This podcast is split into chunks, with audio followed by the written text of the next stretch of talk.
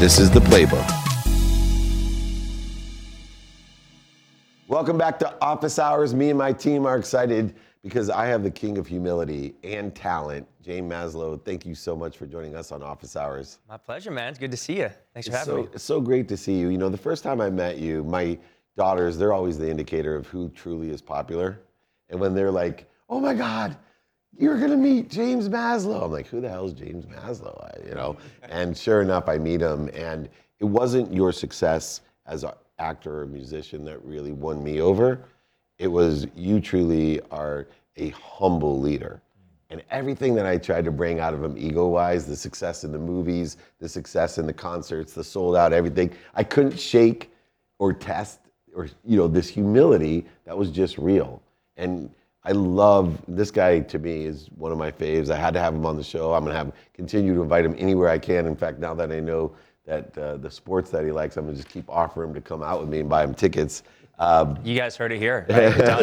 Yes and yes. Don't have to ask me twice. But how long did it take you to develop the confidence to have that radical humility where you don't have to pretend that you are a success? You don't have to pretend or, or prove yourself when you walk in. You know, even if there's older, successful people, you're not trying to prove yourself to anyone. You're just like, hey, man, I'm me and I'm doing my best, is the feeling I always get from you. And you're here to help, like super generous to everybody.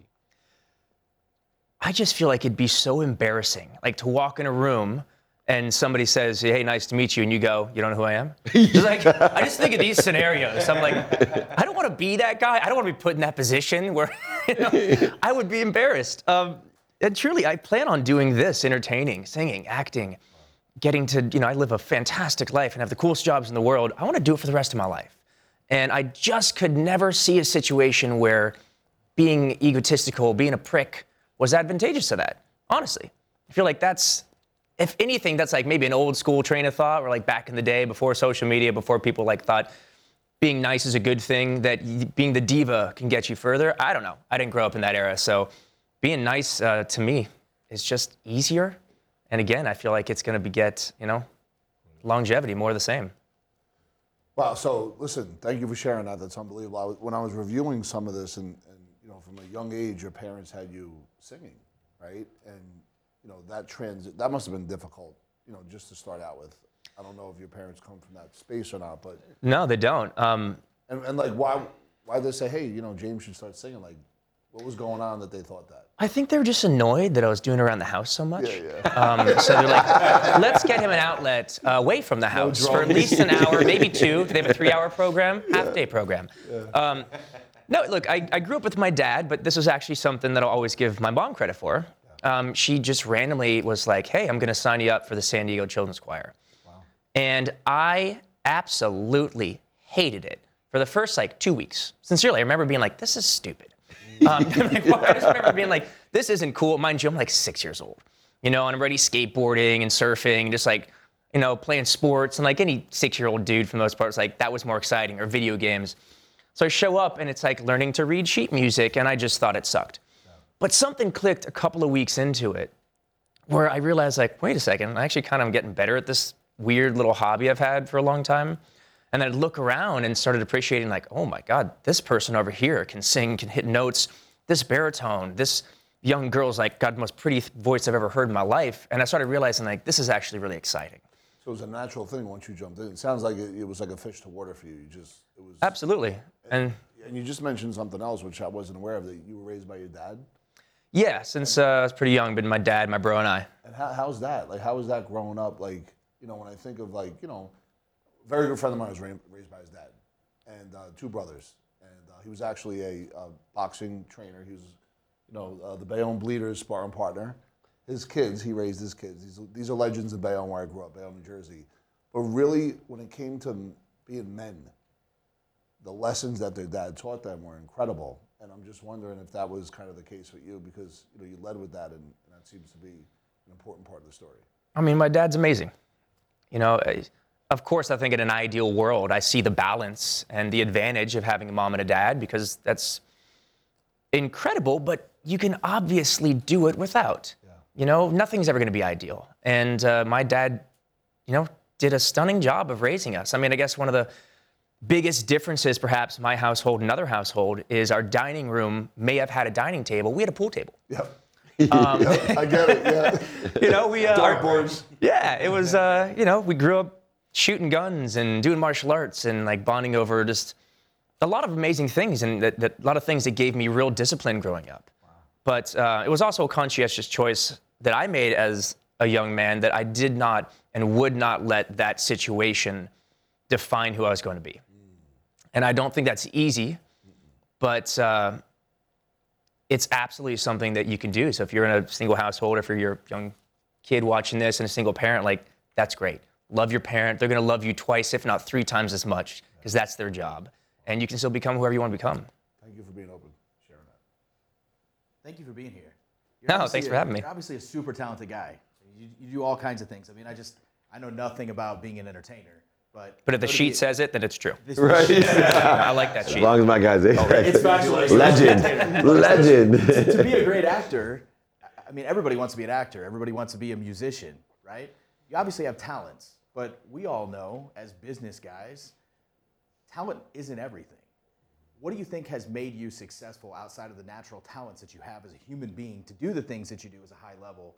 What do you think the things are that have put you over the top that have actually got you to where you are? Because again, we all Yeah. have talents, on everything, right?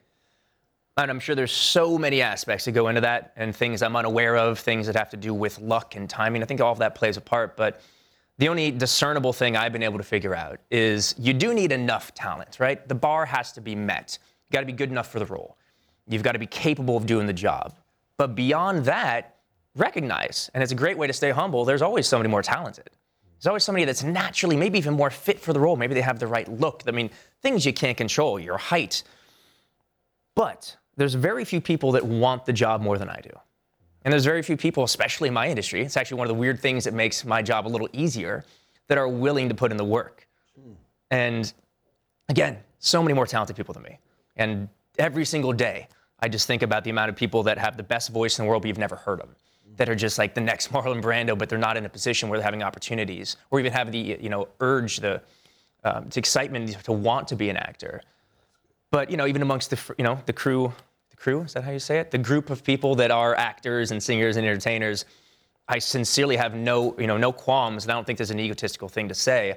I will outwork them when i meet somebody that challenges me that just makes me better and it's, that excites me. I love that. Let's drop it. I love how many successful people will claim you can't outwork. them. Yeah.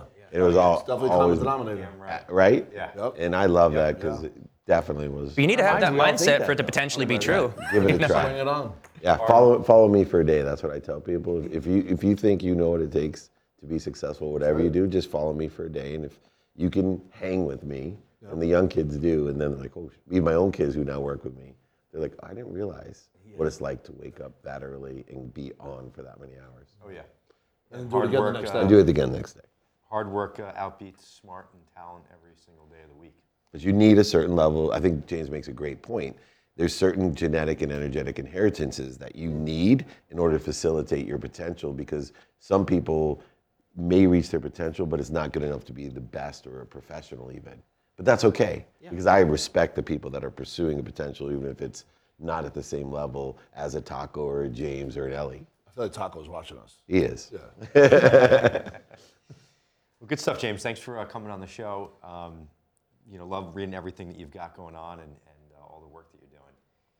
You know, I guess we talked a lot about with a lot of different um, successful people. They've all overcome challenges. So, kind of have like a two question. What, you know, when did you know that you're like, hey, I want to go at this full time, you know, a- acting, you know, music, and you know, what's been the, you know, it's not easy the industry that you're in. So what is, uh, what's been the biggest obstacle or challenges that you've had to overcome yeah to be where you, you know, you're sitting today? Well, you kind of acknowledge it just by talking about the acting and the music side. Neither of those industries are easy to be in, and then being in both of them, you know, plus all the other things that go into it. You know, social media these days, and it's. I think that's been one of the and continues to be one of the most difficult things about what I do is that I do a lot of things. So to be good, to be great at one thing is tough. To be great at multiple things is almost impossible, and some people think it is. There are people who have crossed over who are fantastic actors, fantastic musicians, you know, the Jared Leto's of the world. And I absolutely plan on continuing that. So one of my current challenges is getting my acting career. You know, my third movie is coming out this year, but it's still going to be on a streaming platform. It's not a huge box office movie yet. Very proud of it, leading it. It's very exciting. But to get that to the level of my music is one of my next goals. You know, my next two years, my whole team on that side, they're fantastic. We're committed. We're developing projects. We're auditioning for. I'm auditioning for projects with the support of the team, and that's a huge goal and a huge challenge to keep balance within these two crazy different careers. But I'm very lucky to say that they're both doing pretty well, and one is doing very well. So I'm in a fantastic place. But uh, yeah, I mean that's that's truly one of the toughest things to do. But back to the work ethic chat we keep going back to. I have no problem doing two jobs, three jobs, four jobs. It's what I'm used to, and it truly it invigorates me because I get bored easily. Yeah. Well, you're making progress, so keep uh, keep grinding. Thanks, man. Appreciate it. James, you're a rare combination of sincerity, humility, kindness, and superior talent. Thank you, And bud. I've been blessed to meet you. I see what my girls saw in you. I got a man crush now, so I apologize Love if it. we need It's to all take right, a picture take. It's afterwards. and mutual. I'll be screaming in the front row.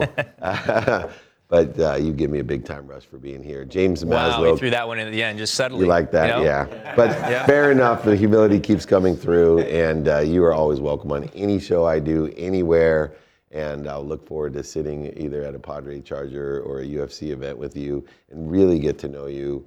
Uh, and anything we can do to be of service or value Uh, to you, we certainly are here. What an appreciate it. honor it's been to have such a leader, James Maslow. I promise you, his future is bright.